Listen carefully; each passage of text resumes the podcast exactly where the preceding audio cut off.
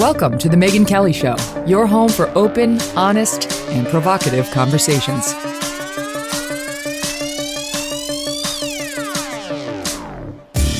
Hey everyone, I'm Megyn Kelly. Welcome to The Megyn Kelly Show.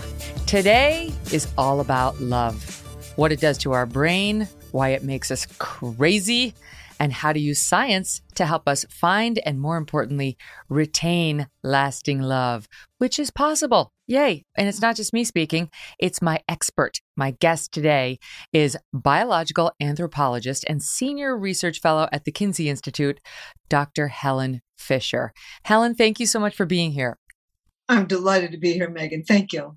So that's let, let's just start with the optimistic note, which I've I've heard in your TED Talks and in your podcast interviews you've done. Lasting love and attachment, long-lasting love, is indeed possible. No question about it that it's possible. And we've actually proved it, uh, proven it in the brain. I mean, I and my colleagues have now put over one hundred people into a brain scanner and studied the brain circuitry of romantic love and attachment. And the first group were people who had just fallen happily in love. The second were people who rejected in love. And the third, just as you're saying, are people who were in love long term. They kept on coming into the lab and saying, I'm still in love with him. I'm still in love with her. And these people were all married an average of twenty-one years. Uh, they were all in their fifties and sixties. Uh, they all, the vast majority had adult children. And um, and they said that they were in love. So we put them in the brain scanner using uh, fMRI. And sure enough, we found the same activity in the same brain regions linked with intense romantic love that we found among uh, people who were just falling in love. But we also found something else. You know, before you put people in this these scanners, it's very expensive, very time consuming. You give them a lot of questionnaires before you put them in the scanner.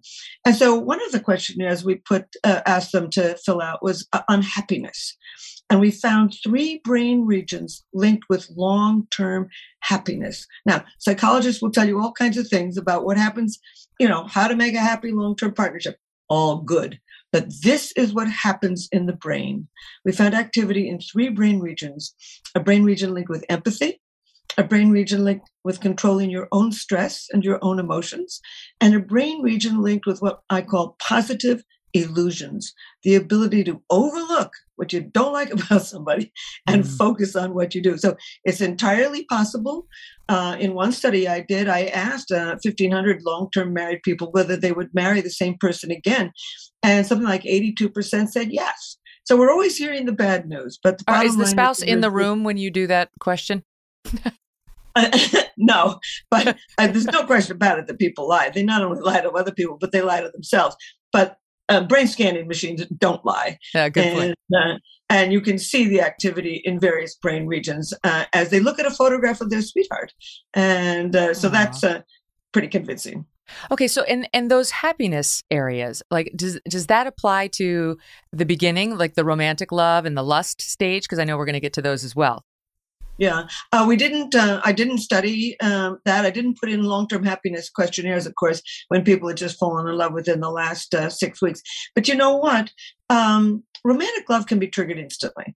It's like a sleeping cat. It can be wake- awakened instantly, just like you can be scared instantly. You can be angry instantly. You can be in love instantly. It, it, it's a brain region that can be triggered.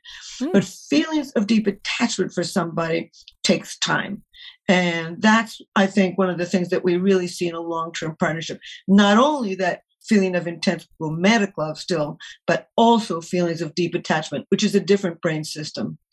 All right. So I've heard you talk about those three stages, or I, I don't know if you'd call them stages or just sort of areas of love. There's lust or sex drive.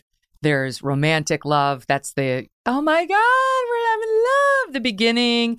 And then there's the the longer attachment stage. And I want to kick it off by talking to you about um, Bill Maher. It's a weird place to start, but he is a confirmed bachelor. He loves women. He talks very openly about that fact and about the fact that he's not really interested in getting married or working on sort of the long, long-term relationship because he thinks the sacrifice is passion. And it was funny because I was on a show one of the times and we were talking backstage and I was like, I really want to disabuse you of this notion. I think there can be passion, as as you would say, Helen, in, in attachment, you know, in the long-term version. Good for you, and, Megan. Good for you. And he didn't, uh, he didn't agree and he didn't want to hear it. And he thought I was being holier than thou. And I was like, okay, wrong target. And I kind of moved on. But yeah. I maintain, right, that their passion can be there for all three stages. Absolutely. Well, first of all, very smart of you to not call them stages. I mean, originally you said, well, they they yeah. basically are brain systems, three brain systems that evolved from mating and reproduction: sex drive, feelings of intense romantic love, and feelings of deep attachment. And they're different brain systems that can operate together or apart, uh, separately. Um, but uh, in a long-term, very happy marriage, we found all three. They still were deeply interested in, in kissing and hugging, still, uh, at least at times, coming and going, feelings of intense romantic love and an underlying thing of deep uh, attachment. But I just want to tell you something about him. Um, I think that, you know, a lot of people won't agree with me, but in a long-term, very good marriage or relationship, I don't feel you need to work. I, I mean, it's very popular in America to think that, oh, long-term thing, oh, you have to do all this work. I don't think that's true. And my colleague at the Kinsey Institute, uh, uh, Doctor Justin Garcia, the two of us agree that you got to pick the right person. Yes. And if you got the right person, and that's what he hasn't done. He hasn't found the kind of person that um, where you don't have to make sacrifices, where you're dying to get home and talk to the person. You know, I mean, for example, I got married, what, a year ago. Now I'm seven. I was married at seventy-five. Wow. So I might have agreed with them some time ago.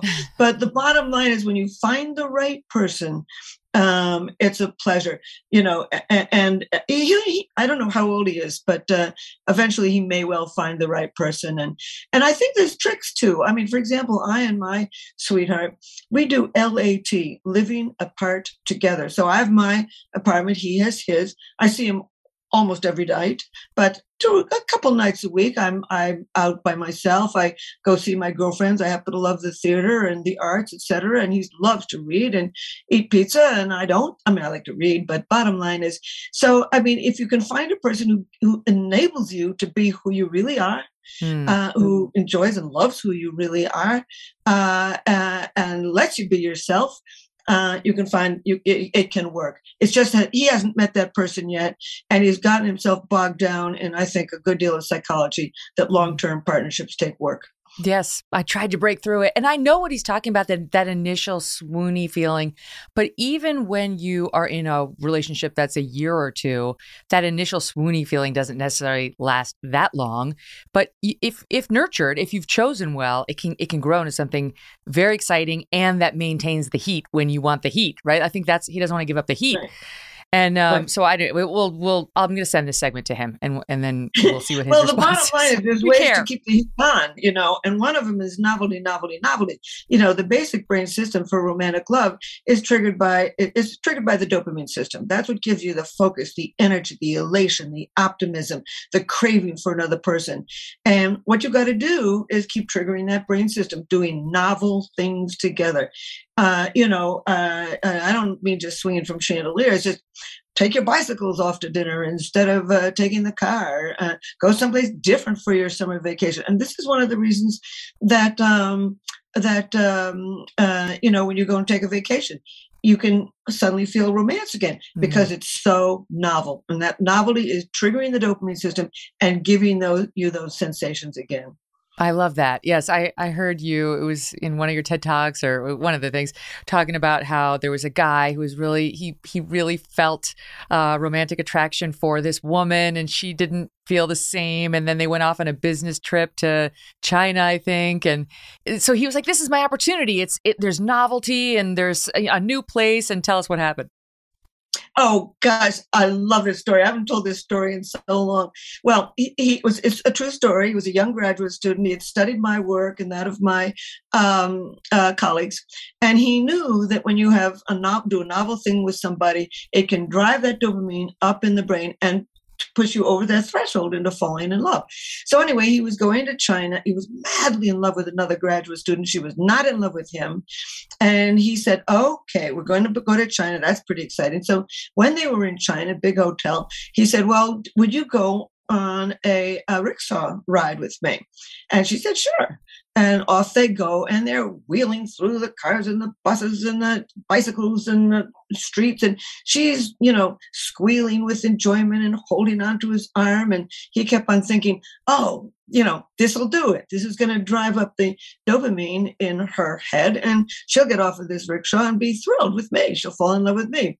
So they get off the rickshaw. She throws her arms up. She says, wasn't that wonderful? And wasn't that rickshaw driver handsome? So the bottom line is you can trigger this novelty, but you got to have it focused on the right person. It's not necessarily going to come your way, but it's a good thing to remember if you're in a committed relationship too, that that novelty can have the same effect on you and your partner. You say it could be as simple as uh, picking a new recipe and cooking together. It, as you say, it doesn't have to be anything. But I, I will tell you, having listened, you know, I've been neck deep in Helen Fisher for a couple of weeks now, and I did buy myself some saucy new things from my husband, and you were not wrong. Oh, terrific, Megyn. Now we've been married going on fourteen yeah, I mean, years now. Tonight's Valentine's Day, of course, and I told my uh, new husband to to show up in a tuxedo. What the hell? Well, I love it. So this this reminds me of something you wrote during COVID, uh, and it was about how to keep how to keep things fresh while you're in quarantine. But I thought all of your suggestions could work. Thankfully, we're out of that period. Could work at any point in a relationship about how to keep it fresh, how to keep it novel. And this could be for people who are dating a couple years too. It's just sort of newness at a moment's notice, newness without that much effort. Um, can you tick off some of those things that were in your? Uh, I think it was in the, in the Times. It was a column you had. Oh, sure. If I can remember them all, you might know them better than me. Well, there were some um, card uh, games and some some like yeah. word games, you um, know, like remember when. Absolutely. Uh, play hard. You know, when you play with somebody, you're driving dopamine up in the brain and um, and and triggering feelings of optimism, focus, motivation, and energy. So sure. Well, first of all, even if you live in a very small place, you got to find a part of the room, a part of the house that's yours so that you can get away from the relationship for a period of time uh, and, and come back to it. I would also say, uh, don't show up in your sweatpants for dinner. Uh, you know, eat in different parts of the house, learn to cook new things together, uh, go out and, and figure out the garden in a different way. Definitely uh, play games together. Um, you know, uh, uh, have a comedy night, have a dress up night, um, make love in different parts of the house or a different, you know, uh, a different place. Novelty, novelty. Novelty. And surprise, read a different book and come on, and come to the to the table and, and talk to him about some or her about something that's new and interesting and different. Find a different kinds of, of things to watch together on television. Um, so, you know, it's it's all possible. I mean, the brain is easily tricked. Yeah. And it's it's not that hard. I'll tell you, we we do in my family, we do, you know, all five of us. Um, we will do a wig night at random and just, everybody can show. I was a crazy collection of like just fun wigs, different colors and all that. And then we'll do um, a hat night, and we'll do a costume night, we'll do a karaoke night, but just random. Um, and that sort of keeps the whole family in on it. And it also introduces like just a new element. Every night can be, not every night, but more nights than normal can be celebratory, fun, a little getaway without getting away. I think all that helps. And then you've got um, days, weeks, months to laugh about it after it's all over. Oh, my mm-hmm. God, did you see that wig that my my little girl did? And, oh, how about that moment when da-da-da-da? And you can play charades is a good game. Yeah. Uh, Murder in the Dark is when I always played as a child. Oh. What I'm going to do tonight with my husband is play games. We have What's we Murder have in the Dark? Oh, Murder in the Dark. Oh, I played that as a child. Well, um, there's one person who's the who's the murderer, and this uh, and uh, and there's somebody who is the sheriff or the the, the detective. And um, you, you, you, everybody has a little, there's a little sheet of paper, and let's say you got seven people playing, uh, and one sheet of paper says murderer, and the other says the uh, sheriff. uh, or the, the detective. So anyway, you put them all in a hat. Everybody grabs their sheet of paper. They all know uh, uh, who the uh, detective is. Nobody knows who the murderer is. You turn out all the lights. The detective leaves the room, and you mill around in the room. And of course, the murderer knows who the murderer is. And in the dark, he stabs somebody in the back, you know, just with their fist, but very lightly. At that point, they have to freeze. Everybody has to freeze at that moment with the when the murderer when the murder person gets murdered, and everybody has to freeze except the murderer, who can move until the lights are turned on. Then the detective comes in and asks everybody questions. Everybody has to tell the truth except the murderer. It's hilarious. Oh, you know, I it, love this. I love a good murder. That sounds amazing. I I'll love you. it. I loved it as a kid, but I love all, play, you know, all kinds of board games too. And you know, we play another one that's it's so simple. You, we know it as Celebrity. I don't know, maybe has another name, but it is so easy. All you need is paper and pen, and um, you each person writes down the name of five quote celebrities, but it doesn't have to be a real celebrity. It could be, you know, your nana, but it has to be somebody who everyone in the family would know by the description, right? So it's like mm-hmm. just celebrities within your family uh, or outside. Right.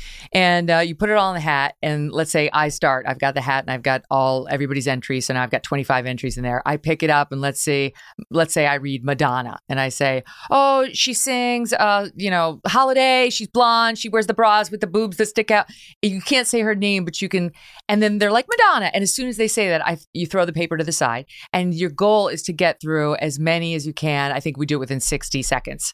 Uh, mm-hmm. And so you sort of try to rack it up. Anyway, it's fun. You go around and whoever gets does it. In, uh, in I the, think we call many. that salad bowl. Um, that works. Yeah. And it's the same. It's the same thing. Uh, I'm miserable at it because I don't know that many public people. But uh, yours are all in the world of academia. But everybody's like, don't play with Helen. no, no, no! Definitely don't play with Helen. But wait, let me circle back to your your, your marriage and your living arrangement. Else. I did Pardon read me? that. I did read about your marriage and your living arrangement, about how you have like your own separate. I will, I will do you and your love this the courtesy of not referring you to Woody and Mia because they they had a similar situation where they didn't live in the same place. But you do. You just take two nights. Um, that to me does not seem like something you could maintain when you have young children like we do. I, if Doug were like, I'm going to go to the other apartment for two nights away, I'd be like, oh, no, you are not. Yeah. You know, it's very interesting because I talked to a man um, who was in that situation. He had a new baby and, uh, um, you know, and I was talking about living apart together. And he said to me, he said, oh, Helen, if I could only have one night in a hotel room by myself and just go to bed when I wanted, eat when I wanted, and not be, you know, and, and the woman sitting there, standing there listening to us said, oh, I'm sure your wife wouldn't like that. And I thought to myself, maybe she would like that. Mm. Maybe she'd like to have the next night off and, and you take the job of being with the children. So I think in a limited way, Uh, uh, a little time apart. You know, I'm I'm an anthropologist. I mean, for millions of years, we lived in these little hunting and gathering societies, about twenty-five individuals in the group. And the children were simply handed from one person to another. The job of parenting has become so much more difficult in our modern world. I mean, people are so upset about single mothers. In many respects, it's tough for a couple to raise children all by themselves. We really did evolve in a group and in which children could wander from one parent, one parent uh, role model to another. And, and it took a lot of burden off of everybody. So, uh, yes, it's a, it's a, it's it, parenting is, is a, a re- very rewarding, but yeah. can be very stressful. But it's true. You, you raise a good point. 'Cause I mean, most of my friends in New York and I are on the older side in terms of mothering. And, you know, our moms are either not capable of, you know, taking care of young kids um, or don't live in New York. And so or it's like- Or don't want to. I mean, it's Yeah, or don't want to. So you really don't have that village. No, you don't yeah. have the village. No, you yeah. can't be, afford to be man down. It's like all, it's got all hands on deck. Now that they're getting a little older, it's easier. But certainly when they were toddlers, it was like, oh my God, dude, you're not going anywhere. You sit now? right there. Now they're twelve, ten, and eight. And it's super fun. Oh, good. It's I happen to love that age. You know, I make a lot of speeches and you can really talk about love and sex to people that age because they're not, they haven't turned embarrassed. They're just curious about it. So, you know, once they've been thirteen, fourteen, they're, they're do, doing too much giggling and too much uh. purring and too much, you know, being embarrassed. But the young are very, just very interested in it. And by the way, you know, these three brain systems, young children can be in love. Are uh, I mean, this is a brain system from the sex drive. Well, I wonder about and, this. Because, you yeah. know, puppy love is a phrase for a reason. Yeah, good idea. You know, um, the the youngest person I ever met who was in love was two and a half. What? And his mother, every single time, a particular told me, every single time a particular little girl would come over, he'd just sit right next to her and stroke her hair and gaze at her. And then uh, uh, after she left, he'd be depressed for about an hour and a half. So it's a basic brain system. How about any of your children? Are they in love? No one's been in love yet, but I will say my my oldest child, Yates, when he was about six, I'd say we were he was learning how to swim or just practicing his swimming at this uh, pool. And there was a young, she was probably twenty-four year old lifeguard who was very cute. And uh, boy, he loved to make his swimming lessons. And uh, one day he went and she wasn't there. And I said, he was so disappointed. He's like, where is she? And and, and I said, uh, Yates, you really like her, don't you? And he said, yes. And I said, why do you like her so much? And he said, because she looks so good. Good for him. Good well, reason. It won't be the first, Mama. So that's exactly right. Hold your hat. All right. So speaking of the young people, I had a hilarious conversation uh, with one of my staff before we started the interview about how you're going to help her redo her Hinge profile for the ancient people like myself who had no idea what Hinge was. Um, it's mm. one of those online sites. It's not a Tinder. She was quick to tell me it's not Tinder. Um, and we're going to get into the younger folks and the dating set in twenty twenty-two. I'm so glad that I'm not a member of it, but Helen has got some thoughts if you are in it or would like to know more about what the hell is happening there. Very happy to have with us today biological anthropolog- anthropologist, well, I'll get it again, and senior research fellow at the Kinsey Institute, Doctor Helen Fisher. We'll be right back. Okay, so let's spend a moment on the youngins, because I know that you were the official or are the official sort of love consultant for Match dot com. You've got your own site, Chemistry dot com. And uh, they came to you for a reason, because they thought there there must be some science in helping people connect. Now it's morphed into, yes, there's Tinder, where I'm told you just go for just a hookup. Um, there's Bumble, which um, my my colleague here tells me that's where you go and only the woman can invite the date. Uh, and then there is Hinge, where it's not just a Tinder. It's like, it can be anything, but you know, she swears she's just going on there for dates and potential relationships. Um, but there's a whole thought behind, like, what do you put on there? What are you looking? You know, how do you find the right person? Um, what are your thoughts on it? Well, first of all, uh, uh, Tinder is not just a hookup site. That's what everybody thinks, um, and I would have thought so too. But the, I spoke to the, the sociologist that used to work with it, and uh, and she reported that a good eighty percent of the people, even on Tinder, are are looking for some sort of commitment. So. Mm. Um, And I've noticed that, and I'm, I've been with, working with Match. I'm a consultant. I'm not on staff um, for the last sixteen years. And it's remarkable how many people really are looking for some sort of uh, real partnership. Actually, it's not remarkable to me, but I think it's remarkable to the general public. So anyway, I do study this. Um, uh, uh, and of course, uh, for the last uh, eleven years uh, with Match, I've done an annual study called Singles in America. We do not poll the Match members. This is a national representative sample of singles based on the U S census. And of course, I every year I create about two hundred questions. Uh, we go out and we poll them in a very good place. I come back with thousands of, of uh, data points and assemble them. But anyway, so here are some of the things that we've been able to discover uh, about um, that profile for, for your colleague here. Number one, um, apparently about six pictures of you is a good idea. Now, I don't know about Hinge, how many they let you have or whatever, but uh, the bottom line is you want a picture of you that um, um, shows your background, uh, what your interests are, maybe another picture of, of you at work, um, maybe a picture of you at play, either you know, skiing or throwing a ball or with your dog or whatever. Um, and you really want a good headshot, so make an effort.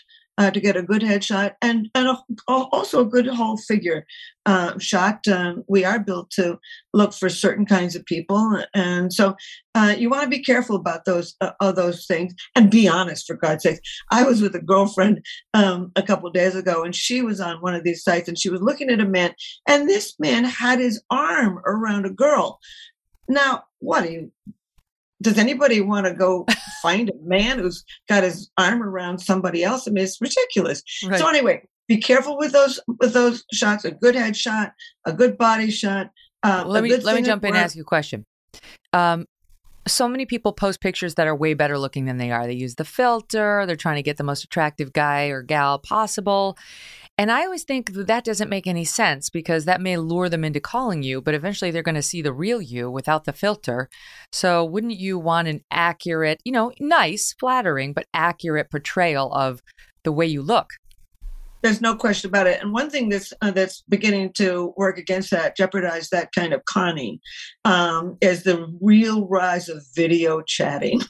It's a new mm-hmm. stage in the courtship process. Uh, in the study I did just a couple months, a few months ago during the pandemic, uh, video chatting jumped from about nineteen percent prior to the pandemic to about twenty-seven percent. And millennials and Gen Z are leading the way. Over fifty percent of Gen Z and about forty-five percent of millennials are using video chatting uh, before the first date, which is really wonderful. You know, when you're video chatting, sex is off the table. You don't have to deal with whether you're going to kiss and hug or hold hands. Money's off the table. You don't have to decide whether you're going to go to a fancy place or just a coffee house. And what they're reporting is that they're having uh, more meaningful conversations, um, more honesty and transparency, uh, more self-disclosure, and that's men as well as women, mm. uh, less interested in what you're looking for. looking like. We'll, we'll always be interested in what somebody looks like. I mean, we are a walking billboard of who we are, and what you look like does say some things about you, but they're much more interested now in whether you are fully employed and financially stable. So bottom line is this thing of, of, of fancy photos that are not real you, they may well be a, uh, a part of the past and not yeah. the future. And now really but all it, you've shown is your insecurity, which is not really yeah. what you want to lead with. Yeah, I, I will say, though, that, you know, I mean, people hate it when I say this, and it, you know, courtship is really not about honesty. It's about winning. And it's amazing. I've watched forty thousand people lie to me. Women oh lie gosh. about their weight and their age. Men lie about their height and their financial status. But anyway, so get those pictures right. Okay. Another thing is definitely work on that profile of who you are and what you want. It's not true that people are looking at just the pictures. In my study with Match, um, sixty-eight percent of singles said they really did study that profile. And the one thing you want, you want to be optimistic. Nobody likes uh, depressed people. That's mm. for openers. Um, but um, you also want to be, um, forget sex. No discussions of sex. Forget the cliches. Everybody wants somebody who can walk on the beach and have wine by the fire. Forget it. Details, details, details. Instead of, oh, I had a wonderful day yesterday, say, oh, yesterday was great. I hopped on my bike. I could feel the wind in my hair. I went through the park and the leaves were all scattering. I stopped for a cup of uh, mochaccino or whatever. I mean, details, details, details. Be optimistic and be honest about what you're really looking for. Instead of saying, I like classical music, say, I just love Beethoven's, you know, Fourth Symphony, or I just really like hip hop, or, or I really, you know, details, be honest. And also, instead, instead of saying, um, I'm looking for someone who, use the word you. I hope that you will be thus and such. Mm. And, you know, uh, and if you can be funny, by the way, I mean, laughter drives up that dopamine system and gives you real um, uh, feelings of, of enthusiasm, optimism, mm. energy, focus, motivation. That's so, so good. In fact, yes. Yeah. What were you going to say? In fact, yesterday, go ahead. Oh, I was, I was, I went, I was, you know, a girlfriend came to me, and as I said, she was looking through these uh, al- alternatives of men. And, um, and one of them said, you know, I don't like cilantro. I started to laugh. I, I mean, get, that's hilarious. I get and, it. It tastes weird. Yeah.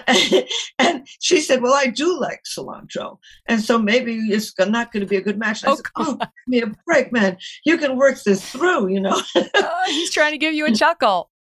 Yeah, exactly. And uh, and I said to her, I tell her right back, uh, I love cilantro. Do you think this can work? Maybe we should try it. You know, something this clever um, that perks their energy. But you know what? There's two problems with the internet dating. Hmm. There's nothing wrong with these sites. All they are is introducing sites. That's all they do is introduce you. But the problem is they're so new that we don't know how to use them. And the first big problem, and tell your colleague, is don't binge. Uh, the problem is that the brain can only cope with about five to nine options. We're not built for a million different options. And what these people do is they, they go, look, look, look, look, and they keep going. And after about nine options, they can't even remember who these people are. And, mm-hmm. and they find nobody. So the bottom line is after you've met nine people, and I mean met either uh, in person or through video chatting, who are within your ballpark at all, get off the site and focus on one of them, at least one of them more, because, uh, uh, you know, because uh, uh, all the data show that the more you get to know somebody, the more you like them. That's number one, don't binge. Number two, think of reasons to say yes. Just because he likes cilantro and you don't, it's not, don't mm-hmm. give up. If he likes cats and you like dogs, the problem is that when you first meet somebody, you know so little about them that you overweight what you do know. And that can get you zooming into triggering romantic love, or it can get you zooming into saying, eh, never worked for me. So the bottom line is overlook the negative. We've got a huge brain region linked with what's called negativity bias. We remember the negative. And that has been adaptive for millions of years. It was adaptive to remember.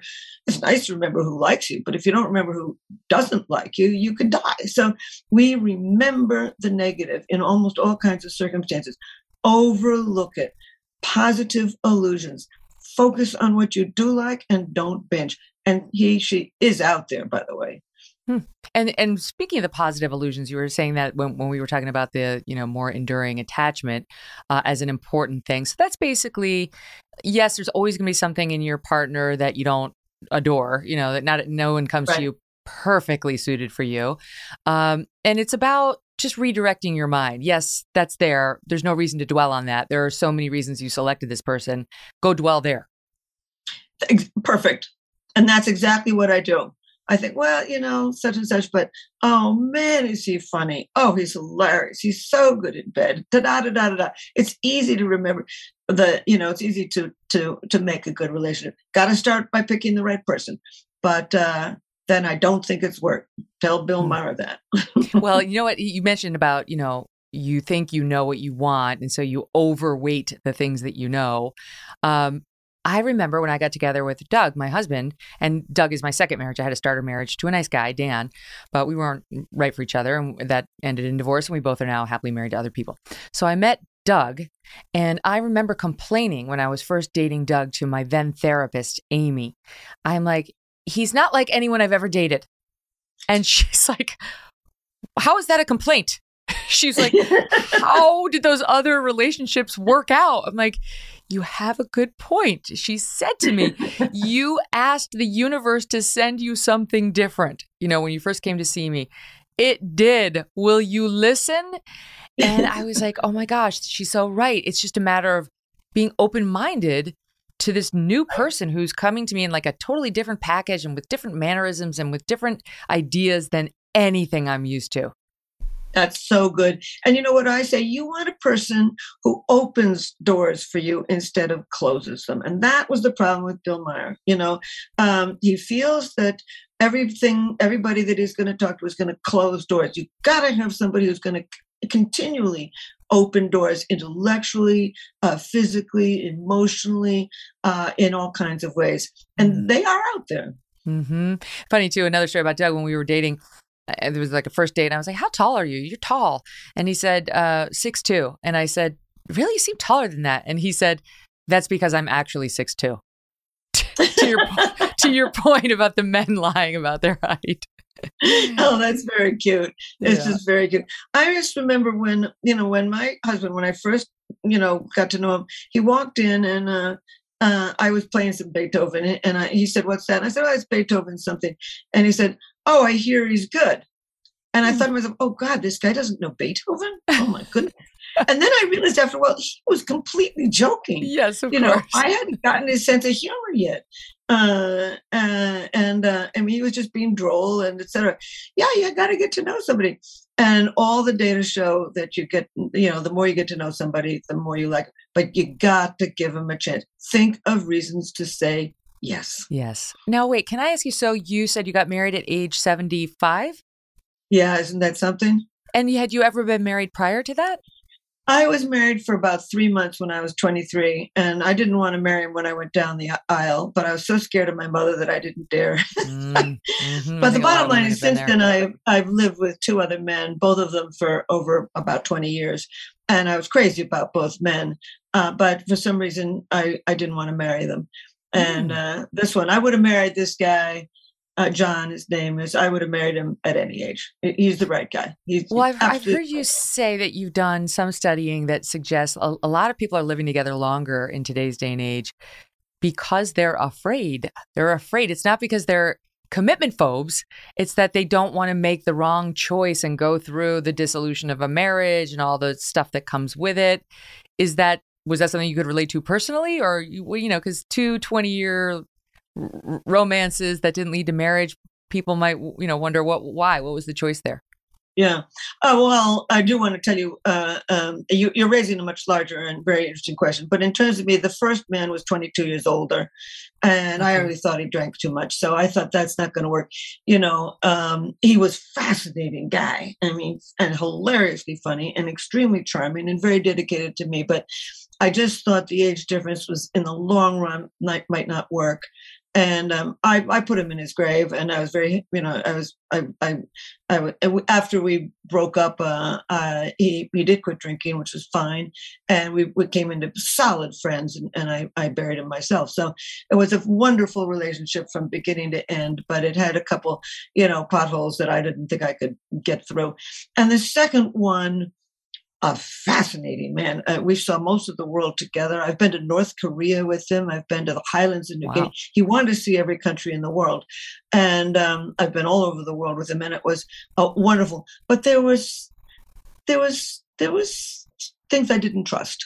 Mm-hmm. And uh, I would have married him, but uh, there was, anyway, bottom line is I've, I'm a happy, happy camper, but you've raised something else that's really important. Um, whereas I got it all with this one, and if, if it's mm-hmm. possible, and certainly I did. But anyway, the bottom line is, yes, we are marrying later. And I call it slow love. I wrote an academic article on it. You know, fifty years ago, people married in their early twenties. Now they're marrying in their late twenties or early thirties. And what we're seeing is what I call slow love, this long period of pre-commitment in which people, particularly the young, but of all ages, uh, are trying things out, getting rid of what they don't want, learning more about themselves, trying things out. But they, I tell you, the young, I, I'm crazy about millennials, as I've said, you know, they, de, they developed this term D T R, define the relationship. They don't go into these things. They, they'll have their one night stands and they'll have their friends with benefits. But if they don't think this is going somewhere, they go, they get out. They mm-hmm. they have that discussion, define the relationship.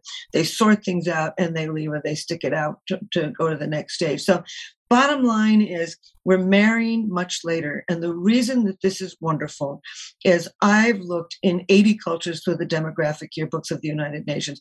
And my data goes from nineteen forty-seven to two thousand eleven. So whole different time periods in world history. And over and over, the later you marry, the more likely you are to remain together. And I also have um, mm. data, not personally, but a, a study that I've read uh, about three hundred Americans. And once again, the longer you court and the later you wed, the more likely you are to remain together. And so I really do think as we are marrying later and later, what I call slow love, I do think that we're mm. going to see a continuation of relative family stability. Did you know that the divorce rate today is less than it has been in the last fifty years? The divorce rate is wow. really quite low. Uh, I mean, some people are always going to divorce. And by the way, some people should. I mean, if you are being beaten up every time, yeah. you know, you ought to go. But the bottom line is, uh, uh, um, I, I do think that particularly the young, the young are very serious about uh, about romance. They want to get it right, and they're going to marry much later, and they're going to walk down those aisles. When they do, they're going to know who they've got. They're going to know they want who they got, and they think they're going to know that hmm. they're going to keep who they've got. But I know you've also you've also pointed out that it's not it's not like they're just doing a like a contractual approach to it. It's not like they're being measured and they're looking at the list of qualities and they're making it. Because I know I've read that you you you say something to the effect of over ninety percent of women, over eighty-five percent of men all say if if a person had everything I wanted on paper, but I did not feel in love with them, I would not marry them. Oh, Megyn, I thank you for doing your homework. That's a beautiful thing. Um, yes, uh, those are two of my very favorite questions. You know, I do this Singles in America study annually with Match. I've got data on over fifty-five thousand Americans. It's a huge study now. It's an honest study. It's real science. And those are my two favorite questions. Would you form a long-term committed relationship with somebody who you did not find sexually attractive? That's one. And the second question, uh, would you form a long-term commitment with somebody who you Uh, who had, had everything you were looking for, but you did not, you were not in love with them? And what was interesting to me is the people least likely to compromise were people over sixty. It's the mm. young who are going to compromise and end up marrying somebody who was who they're not necessarily sexually um, crazy about or not in love with. And I thought at first, well, this is weird. But, you know, it's the young that have to reproduce. And if you find the perfect mm. girl, she's very good with all your friends. She's just one. She'll be a wonderful mother. Uh, you, you find her hilariously funny. Uh, you find her or him very interesting to talk to, but you don't have that real zip of passion. The young are more likely to make that commitment anyway. For good Darwinian evolutionary reasons, you've got to pick a partner who can, um, you know, who can um, uh, give you healthy babies and and help you uh, raise them.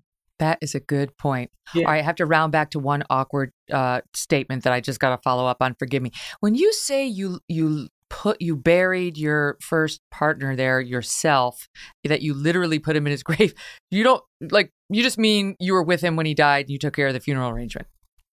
I scattered his ashes too. Oh, wow. Okay. So yeah. there was like you were, yeah, hands on.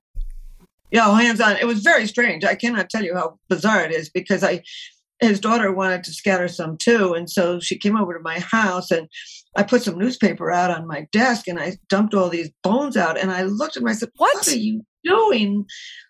Bones? I was a pile of bones. What's you know, I mean, it's, it's Helen, very arresting. I, I think death is very arresting. Of course, we all do. But, uh, you know, I mean, at least a baby gets built for nine months and you get used to this. But anyway, yeah, no, I adored him. He was just absolutely uh, wonderful for me. Can we get, forgive me, I don't mean to like, but what? I, like, wait, are you telling me that when they give you the ashes, if if you pour them out, there's more than ash in there? Well, it was, yeah, ch- little chunks of bone. I scattered my oh father's my ashes too, and uh, and that was very meaningful in a trout stream. He was a wonderful. He was in, in management at uh, Time Magazine, and I adored him. And um, yeah, everybody else left after the funeral, and I went and found a trout stream. And I've never told anybody this. I mean, even in my personal life, but uh, maybe your guess will be bored silly. But the bottom line is, I sang a Navajo poem, and I found a trout stream, and Aww. and uh, dumped the ashes in. And it was very arresting because the wind blew, and the ashes sort of went into my onto my face and hair. Oh, Helen. So, but anyway, the bottom line is, yeah, the, there's good men out there. By the way, back to your son for just a minute, mm-hmm. um, who as a young boy was in, infatuated with with somebody in his sports thing. You know, men fall in love faster than women do. They fall in do love they? more often than women do. Yeah, I believe it, actually. Uh, when, pardon me? I believe it, yeah. At first I was like, really? But then I thinking it through, yeah, I do believe it. They, when they do find somebody that they're in love with, they want to introduce them to friends and family sooner. Uh, in anthropology, we call that mate guarding. But anyway, uh, they want to move in sooner. Men have more intimate conversations with their partners than women do with their partners. Wait, no, wait, but is that because, and I'm not an anthropologist, but, uh, or as I like to say, anthropologist, um, but is that because, this is my anecdotal shot at it, you know, women tend to be talkers and we have a lot of emotional targets in our life, receptacles and so on. And we're used to just, oh, our feelings, and men may be less so. And so it's like, yes, I have an outlet for all these feelings? And I don't know, that's my guess, but what, what is the reason for that? Well done. Well done. I, I think it's true. Uh, but uh, women are also the picky sex. Uh, you know, they've got a lot to lose. I mean, for millions of years, they not only had to carry that baby for nine months, you know, in the womb, but then uh, delivering it was very dangerous. And then everywhere in the world, more women uh, spend time raising children under the age of four. Now, men also do it too. But for millions of years, men went out hunting dangerous animals in order to come home with some food, and also protected the the nu- little nuclear family and the and the community. So men were doing their jobs, but the hands-on caring of very young children everywhere in the world, even in cultures where women are extremely economically and socially, sexually powerful, they spend more time, uh, but uh, with the, with the very young. So the bottom line is, every year, um, I do this study with Match, and uh, every year uh, I see that men are are more um, are, are less picky. Women are the mm. picky sex for good Darwinian evolutionary reasons. They got more child-rearing um, uh, uh, uh, uh, things they got to do, responsibilities. All right, so now there, there's so much more to go over, including uh, these are the four basic brain systems. We're going to squeeze in a break, and then when we come back, I'm going to ask Doctor Helen Fisher about the four basic brain systems that, that she says will will sort of classify whether you're an explorer, a builder, a director, or a negotiator. And there are tests to figure out which one you are, and it will tell you about, if not who to choose as your mate, maybe how to navigate the relationship once you have chosen, uh, and to get over certain problems or to sort of work your synergies together. It literally is science. You thought love was, you know, all emotion.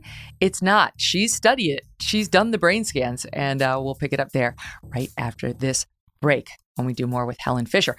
And remember, you can find The Megyn Kelly Show live on SiriusXM Triumph Channel one eleven every weekday at noon East. The full video show and clips by subscribing to our YouTube channel, youtube.com slash Megyn Kelly. If you prefer an audio podcast, subscribe. And also please download on Apple, Spotify, Pandora, Stitcher, or wherever you get your podcasts for free. And there you can check out our full archives. Some great, great history there with more than two hundred sixty shows. So, Helen, uh, before we get to the four sort of types of personalities, uh, to, sh- to short form it, I wanted to round back on the other two things that I, because I really did love this, and you, you put it in your Times piece. Um, it was about keeping your partnership happy. And we talked about positive illusions, focus on the stuff that you do like, don't dwell on the things you don't, that does no good. And by the way, that's that's a key for happiness in general. You know, every I, I tell my kids this, you know, whenever they get super upset about something that doesn't really matter. It's like, does that need to be your upset? You know, is there something else going great in your life right now that you can focus on? Because you, and this is actually one of the other points, you want them to be empathetic. You want them to feel for people who are in trouble or in, in need without letting it really pierce their own heart and happiness. It's a delicate balance. But your other two points were, um, you do need um, empathy with your partner, and you do need to control your own stress and emotions. Oh, that's a challenge for a lot of people, right? Controlling your stress and emotions when you're dealing with the person who's not supposed to be leaving you, right? So you're, this is a person in front of whom you're supposed to, well, frankly, be your worst self at times. Well, I think there's more tricks to this trade, and uh, the one, th- the other things that I would say is, uh, yeah, that's right. I mean, do you try to be your worst self around your girlfriends, or do you try to be your worst self around work? I mean, this is, you know, you've just won life's greatest prize, which is a mating partner and a life partner. It's worth respecting that every day. Mm. You know, as I mean, it was Confucius who said, the way out is through the door, and people can take the way out. And I, I do think that it's very worth um, just simply understanding that uh, it's one day at a time, or it is for me. Uh, and um, I mean, even if you're married and with small children, uh, uh, it's worth really respecting this person. But anyway, I just want to say some other things. If in a long-term good partnership, I think what I would do is try to keep all three of these basic brain systems alive. Sex drive, feelings of intense romantic love, and feelings of deep attachment. So want to keep the sex drive alive? Have sex. Um, you know, it drives up the testosterone system, and you want to have more sex. The less you have, the less you want. The more you have, the more you want. And sex is very good for you. Uh, it can trigger feelings of romantic love, any kind of stimulation of the genitals that can drive up that dopamine system and sustain feelings of romantic love. And with uh, orgasm, uh, there's a real flood of oxytocin linked with feelings of attachment. So when you trigger the sex drive, you're not only helping with the sex drive, which is very good for the body and the mind, if you like the person, um, but it's also good for triggering romantic love and feelings of attachment. So we talked about it before in terms of romantic love: novelty, novelty, novelty, do novel things together. And the third, you want to uh, sustain feelings of deep attachment with somebody. Um, the thing to do is to um, stay in touch, walk arm in arm, hold hands, kiss. When you kiss somebody who you know well, drives up oxytocin in the brain, gives you feelings of attachment. Get rid of the two armchairs and sit on the same couch together to watch television so that mm. you're in touch. Uh, learn to at least start the evening um, uh, sleeping in the person's arms, uh, uh, which also will drive up the oxytocin. So stay in touch. Get all three of these basic brain systems um, going for you. And last but not least, this is really strange, but apparently they now say, this is not my data, uh, it's good academic data, say nice things to your partner. Um, and what that does actually is it drives up the, it reduces cortisol, the stress hormone. Uh, it uh, uh, reduces cholesterol. Uh, it uh, reduces blood pressure. Uh, and it boosts the immune system, not only in them, but in you. So keep all three of these basic brain systems alive. Uh, uh, and uh, and say nice things. This is what the brain says. Now, I mean, if you want to just talk about what psychologists say, uh, I think the best um, uh, ideas are um, uh, are that of geez, uh, that of um, oh Lord, I've forgotten his name at the moment. Um, Gottman, John Gottman. He says, you know, don't show contempt, uh, don't criticize, uh, don't be defensive, and don't um, just stonewall it and just listen and, and don't say anything. So this, but you got to pick the right person. mm, you do yeah, all those things with the wrong person, it won't work. I'll tell you what, I sent my husband a text just today that I don't think, I don't think of mine, but I read, uh, I just want you to know you're hot, sexy, you're smart, and I'm so glad I married you. And he wrote back, I'm the lucky one. Aww, oh, no, wonderful. Tugger. And that's, I got the same thing from mine. He said that he was the lucky one. And I wrote back and I said, man, I'm the lucky one. You know what? It's like, and it, it's not that there are no good guys out there because or good gals, because I know a lot of people feel like, oh, shut up. You found the only one. That's how I felt before I met Doug. But there are ways of picking somebody who will work for you, even in this sea of crowded people who you feel like none of them is right for you.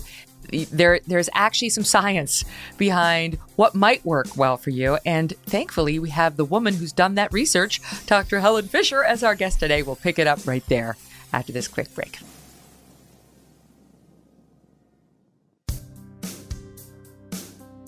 Are you an explorer, builder, director, or negotiator when it comes to love? So first of all, just set the stage. What are these four things and how can they be useful to us in understanding? Well, this all started, you know, when Match came to me sixteen years ago and they asked me, why do you fall in love with one person rather than another? And I said to them, um, well, you know, there's all kinds of things that we, we already know.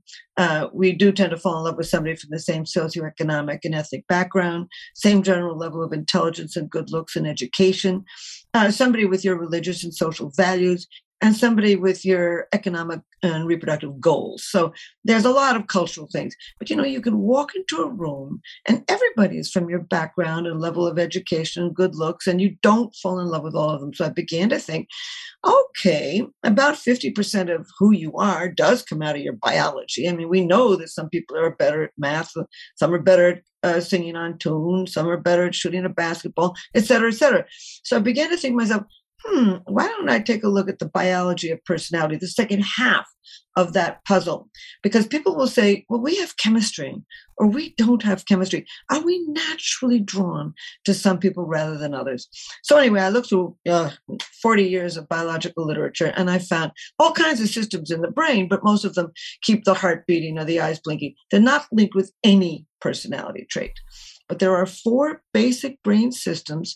Each one of them is linked with a constellation, a suite, a bunch of personality traits, the dopamine, serotonin, testosterone, and estrogen system. So I created this questionnaire that you've just mentioned. It's called the Fisher Temperament in, uh, Inventory. You can get it in any of my books or even on some of my websites, certainly all over the internet. Anyway, um, And um, people who are very expressive, the traits in the dopamine system, I call, as Megan, you mentioned, explorers. These people are risk-taking, novelty-seeking, curious, creative, spontaneous, energetic, mentally flexible people. And they're drawn to people like themselves. Explorers go for explorers. The second style of thinking and behaving is linked with the serotonin system. These people I call builders. Not a great term, but fifteen million people have taken my questionnaire, so I'm not stuck with it. But anyway, the bottom line is these people are traditional, conventional. They follow the rules. They respect authority. They're detail-oriented. They tend to be religious, but not always. They, loyalty is very important to them. Uh, and they're also drawn to people like themselves. A good example is Mike Pence. Another good example would be, I think, Queen Elizabeth or Mike uh, Mick, uh, Mitt Romney. Uh, they're traditional people drawn to people like themselves. In those two styles of thinking and behaving, you're linked. They're drawn to their similarity. In the other two cases, people are drawn to their opposite. High testosterone, what I call directors, are drawn to high estrogen Uh, negotiators and vice versa. So, excuse me, if you're very high on the testosterone system, directors, and this is women as well as men. Margaret Thatcher is a good example. I think Hillary Clinton actually is very high testosterone. These people, they're analytical, logical, direct, decisive, tough-minded, good at things like math, engineering, computers. Music is very spatial, and they're drawn to their opposite, the negotiators, the high estrogen, people who see the big picture, see long-term, holistic, contextual thinkers, imaginative people, uh, people who are good at reading posture, gesture, tone of voice, people who are trusting and compassionate. So the bottom line is there are four styles of thinking and behaving. In two cases, similarity attracts, and in two cases, opposites attract. But the important thing is, unlike any other questionnaire on the market, this questionnaire measures how you are in all four of them and then gives you the printout. We're not, the brain doesn't work in buckets. You're not this or that. So, for example, I am really an explorer negotiator, and I would guess that, Megan, you are too. But anyway, um, and so my husband is an explorer like me, high dopamine, curious, creative, spontaneous, energetic, works perfectly. He's higher on testosterone, and I'm higher on estrogen, also works perfectly. He's higher on the serotonin system. He's more inclined to follow a rule just because it's a rule than I am. I mean, I'll follow a rule. I don't want to be roadkill. I follow the rules of the mm-hmm. road. But if it doesn't make sense to me, I'm not inclined to do it. And and he's more inclined. So then you have to figure out a workaround. Uh, and one example in our, our life is, uh, you know, he we were going to the movies. And um, I said, sweetheart, do you have any uh, water in your backpack? And he said, oh, yeah. And I said, well, we could drink it in the movie house. And he said, no, you can't. You can't bring food or drink into a movie house. You've got to buy it at the concession stand. I wouldn't have thought of that. So what do you do? You buy it at a concession stand. The problem is so many people see the the the problems in their relationship is it's about me. It's not always about me. It could be who this person is. And once you understand that, you can respect it. And you can find a workaround. Right. Like you, like uh, I heard you saying in one interview, if you have somebody who just never wants to leave the house, I mean, they're just agoraphobic or they just they just hate going outside. They love their routine. And you're more of an adventurer where you want to explore and you want to see, you know, the world and you want to try new restaurants. You know, it, it doesn't bode very well. You Don't can try it. to find workarounds, but mm, you yeah. should be smart going into it. That that's going to yeah. be a big challenge. Way out is through the door, you know. Uh, I do some uh, clinical work. I always say I'm not a psychologist, but they come to me because they want to know this material. And this couple came to me. They were dying to uh, be married. They weren't sure whether they should marry each other. And it's exactly what you just explained. She wanted to open a nail salon. That's an entrepreneur. And in her spare time, she liked to do rock climbing. He wanted to, and she wanted to have sex every night. He wanted to have sex every two weeks. In his spare time, he wanted to watch television, and he worked at one of Amer- uh, New York's um, um, uh, um, airports uh, stamping passports, which is a very rote, uh, mm. uh, lack of imagination, detail-oriented job. And I, I couldn't see how this marriage would, could work. And unfortunately, they did not marry, and he ended up coming back and finding somebody like himself. So yes, I, I've learned a great deal, you know, uh, from discovering these styles of thinking and behavior. And once you understand them, you see them everywhere. I mean, for example, with Mike Pence, I was positive that that man would go in and ratify or, or you know, uh, the uh, electoral college votes, because he follows the rules. That's who he is. That's what he's made of. You know, I, so I took the test, and I am a negotiator is my, that's my rising sign. I realize uh, it's not okay. astrological. I'm a rising negotiator, but my main thing was uh director. And uh, oh, one of the weird things in taking the test was, I remember taking the director, because the way Helen does the test is you sort of take four of them, and they ask you questions that would, you know, if you have a very high score on one, that's probably going to be the one if, if it outweighs the others. Anyway, I remember taking the the one that seemed to be asking if I were if I were a director, and I had extremes. It was like no to the math, no to the science, you know, no to being a strong decision maker. But I was really strong on some of the other categories, some of the other traits. I'm trying to pull up what they were. Here it is. Um, that I that I did agree with: testosterone system, um, analytical and strategic thinking, one hundred percent, um, tough-minded, direct, decisive. Yes, I agreed with all that, right? So it was like I had a very strong pull to many of its characteristics and a very negative pull. So I'm like, I don't know what this makes me. Well, it sounds like you've got those traits, that you are, you know, that you are strategic and uh, you said tough-minded, um, uh, but not good at math. I mean, nobody has all of the traits of all of them, uh, uh, but we've got some more than others. Wait, so my so I guess negotiator isn't my rising. Wait a minute. Yeah, yeah. Negotiator was my husband's rise uh, rising. That's it. I was director explorer rising, and he was director negotiator rising. Okay, and, but perfect. Doug's, explain Doug's to me, because he's sixty-seven percent director, and then he's like basically sixty, sixty-two, or sixty-four percent on everything else. He's just all sixties. Uh, you know, you can have a lot of traits in each of these four systems. By the way, I've studied, you know, fifteen million people have taken this questionnaire in forty countries. And and uh, I've studied one hundred thousand of them uh, here and there. And I've never found two people who answered that question questionnaire the same way. And I've never met two people who are alike. And I'm an identical twin. And even the two of us are not exactly alike. No two people are. But what's really cool is, okay, you're both high on explorer. Mm-hmm. Well, but so we're both directors. He's his rising is negotiator. My rising is explorer. Right? I think that's, have I finally so said wait it right? A his test here, is so right next to mine. So that's why I'm screwing it up. So wait, I'm looking uh-huh. at mine for sure. Director, so, sixty-two percent. And the next highest is explorer. That's me. Okay, that's you. Explorer, director, or director, explorer. Testosterone one. and mm-hmm. and dopamine. And he is dopamine and estrogen. And he is number one is director, and ah. number two, just by a smidge, is negotiator. But explorer okay. and builder are close thereafter. Okay, so about thirteen percent of people will respond uh, uh, quite equally on them all. Um, that's probably, I don't know what he does for a living, but uh, that's probably pretty good. A writer. Yeah. Ah, that's it. That's where the estrogen is.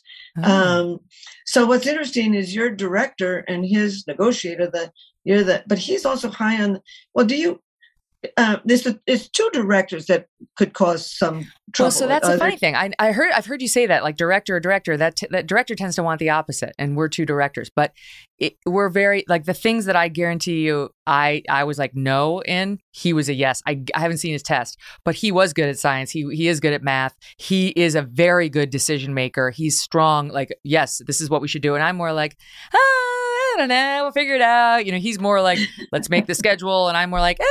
Yeah, whatever, you know. So he's he's sort of more regimented in that way and strong in terms of like his approach to like this is what we should do, and this. And I'm way more sort of B, like in that in those categories, um, mm-hmm. but like professionally, I'm I'm very driven. I'm very analytical. I'm very logical. I'm very confrontational. I'm very direct. Like all those things that we're factoring in there. That's and, very and, cool. You know, so somehow it balances. He, it works. Mm-hmm. that's a, you know, it's very interesting. I wish you, I, what I'll do is I'm going to send you my second generation questionnaire, because I asked you to, to take this questionnaire. It's called the Neurocolor Questionnaire, um, at work and outside of work. And it'll be very interesting, because you were saying at work, you're you're tough-minded, you're decision-making, you're just focused. And that's probably why you've had such a wonderful career, mm. you know. Uh, but I at home, wonder, I'm not I'm not as much. Yeah, that's right. And by the way, I've often asked people, you know, which is the real you? And um, which both. is the real you? Mm, they're both real. I don't know. It's like I I care, like the things I care deeply about the news, but like, do I really care deeply, you know, which particular softball league the kid, kid is in? Nah, not really. Like, yeah. it, like what, as they get older and those things start to matter more, I'll care more. But for the most part, like I don't get obsessed over, you know, what Junior's going to be doing for, you know, two weeks in July. Like it's, mm-hmm. uh, you know what I mean? Like I just don't put my energy there. I think that's there. The explorer in you. I think the explorer is, you know, live and let live, uh, uh, you know, let's be relaxed about this, et cetera, et cetera. But um, which is more tiring for you, at work or at home? Ah, uh, that's funny. Uh, well, huh, which personality style, the director or the negotiator? Which is, or yeah, which is more? Because I always ask this. Now, for example, when I ask people at Deloitte, um, um, uh, home is more tiring because they can really be themselves at work. Mm. Um, in a, um, I did a speech in Singapore uh, some time ago, and it was a lot of women working for AkzoNobel, which is a paint and finishing company. And almost everybody is a real high-powered engineer. And these women said, at work, I've got to do that tough-minded, you know, strategic, you know, world, but I can really be myself at home. So it's valuable to know, you know, which is more tiring. I mean, we can I, we can act out of character. I feel like, Helen, just, I feel like I've I've achieved stasis on that front. You know, I probably would have given you a different answer about ten years ago, where my job exhausted me. It was just never stop, it just nonstop and very demanding. And you know, there were when I was on the air for that one hour, I loved it, but all the hours outside of that were just a grind. Now I'm in this place where it's good. I my work is not exhausting. It's fun, and I look forward to it. And my kids have aged up. So they're mm-hmm. also not exhausting, you know, like back then too, right. They were little and toddlers, like a four, a two and a newborn. That's hard. That is hard labor. Uh, so yeah. No wonder I was so unhappy during that particular portion of my life. Yeah. Anyway, now I'm well, good. Now I'm happy in both places. Yeah, apparently middle age is the least happy. The younger, when I've done studies of this, uh, the very young are really quite happy and they're very really? optimistic. And, you know, you get through middle age, which is very family and, and very demanding. And then you but get older. Aren't I, am I, I'm middle age. I'm fifty-one. Uh, well, your children are growing up, though, now. And uh, you're sliding into uh, to more and more happiness, I would think. Mm. Am I crossing over into elderly? Is that what you're telling me? Like... No, I certainly wouldn't. I'm a lot older than you, and I don't feel even slightly elderly. We're middle-aged for a long time these days. You know, it's just a beautiful mm. thing. All mm. Every age group is expanded. Childhood is expanded. Uh, although I actually think the pandemic's changed that. Uh, uh, middle age is expanded. And uh, senior citizens has expanded. A lot of people think that middle age should now be up to age eighty-five, unless oh. you've got some sort of real problem. What? But what's interesting is, you know, I just did this study with Match um, last August, and I found a historic change in the young. Uh, what they are now is what I call post-traumatic growth. They have grown up. The bad boy, the bad girl are out. What they want now is emotional maturity.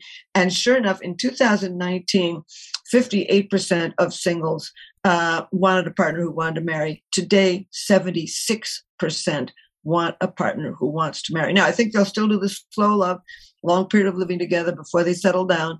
But um, I think we, I think that uh, uh, uh, we're going to see more and more uh, stability in, in partnerships. No, kid, I don't think that fifty-one is ancient. I, I think it's still a kid.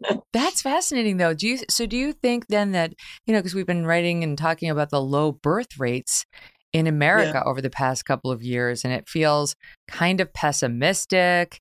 And, you know, you look at the younger generation like that. Have they given up on family? They're just not going to get married. They're not going to do what we all did, which is get married and have a couple of kids. Do you believe that they will get married and they probably will have kids? I, I'm positive they will get all of our data, uh, uh, suggests that they are going to settle down. Yes. Hmm. Um, I do not think that they're going to have a lot of kids. And in fact, this last, very smart of you to ask, um, you know, this is only a few months ago, middle of this pandemic. And we asked whether you wanted to have a partner who wanted to have children. Prior to the pandemic, about eighty percent said, yes, I do not only want to get married, but I want to have children. Um, and just a, a few months ago, sixty-one percent, a nineteen percent plummet in how many children that they want to have. But what's interesting to me about this as an anthropologist, you know, for millions of years, we lived in these little hunting and gathering groups. Women tended to have four or five children during the course of their lives. And often, absolutely regularly, only one or two lived to adulthood. Um, and so Uh, it was just replacement uh, level.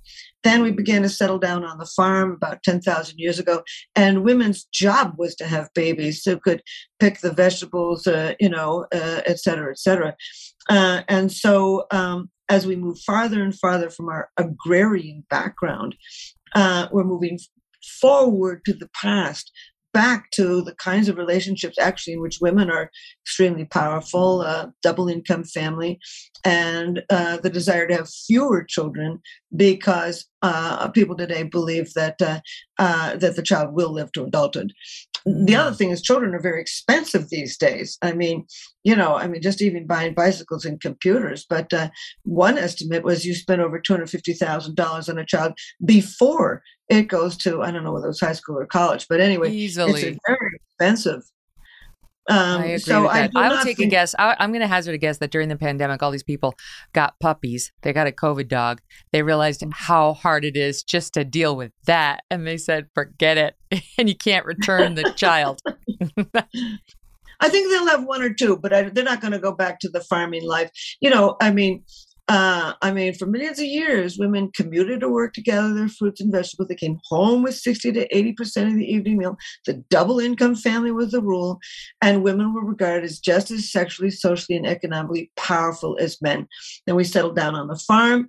Men's jobs became much more important, uh, moving the rocks, felling the trees, plowing the land, taking the local produce off to market and coming home with the equivalent of money. And mm-hmm. along with that, we see the rise of, with the farming tradition, the belief that a woman's place is in the home, virginity at marriage, man's the head of the household until death do us part. You know, on the farm, what are you going to do? You can't cut cut the cow in half to leave it, move it out of town. You can't move the half the wheat field out of town. And so there was a tremendous a, a need for lifelong pair bonding. And the farther we get away from that, the more women are moving into the job market. As a matter of fact, of all of the current trends, that much more powerful than the trend of, of, of more technology is women piling into the job market in cultures around the world. And um, and that is changing love. That's one of the main reasons we're marrying later, we're having fewer children, and we're going forward to the kinds of relationships that we had for millions of years.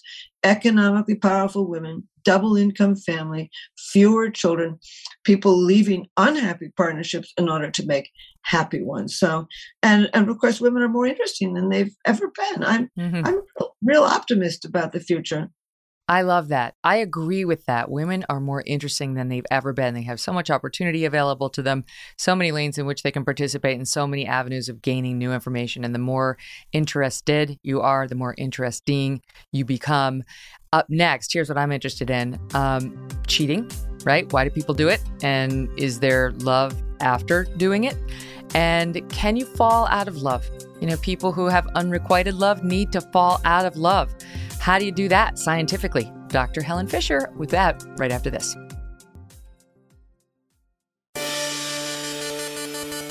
Is it possible to be deeply in love and have attachment to someone and then to have romantic love with somebody else? Absolutely. I mean, you know, these three basic brain systems can really work together, sex drive, romantic love, and feelings of deep attachment, but not always. You know, you can lie in bed at night and feel a deep sense of attachment to one person while you feel a sense of intense romantic love for somebody else, while you can have the sex drive for somebody who you barely know. Hmm. Um, and that's a pickle. And we all want to walk down the aisle and sustain all three brain systems with the person you are married to or in a long-term partnership with, but it doesn't always happen. And uh, so is that uh, why people cheat? Because they feel the sex drive pointing one way or the romantic love pointing one way where they've already made an attachment? Yeah, you know, it's interesting. I mean, I've studied um, adultery in uh, forty-two cultures around the world. And if you ask people why they were adulterers, they'll say, well, I wanted to supplement my marriage. I wanted to get caught and break up my marriage. I wanted to get caught and rebuild my marriage. I got bored when my partner was out of town. I wanted revenge. I wanted to solve a sex problem. I want people to laugh at my jokes. Uh, I, I feel entitled because uh, I make much more money. I feel entitled because I'm higher status. I, I I tend to work with people with my hands. And so I get into these. If you ask people, there's a million, they'll all give you a different reason for why they are adulterers. But what's interesting to me is how many people are. Now, it's very difficult to know how many people are. The data goes back to the nineteen twenties when about a third of men and about a quarter of women reported that they were adulterers. These days, it depends on the how you phrase the question and who you ask. So it's very difficult to know. But what's remarkable is how many people end up being adulterers, even where in places where you could get your head chopped off for it.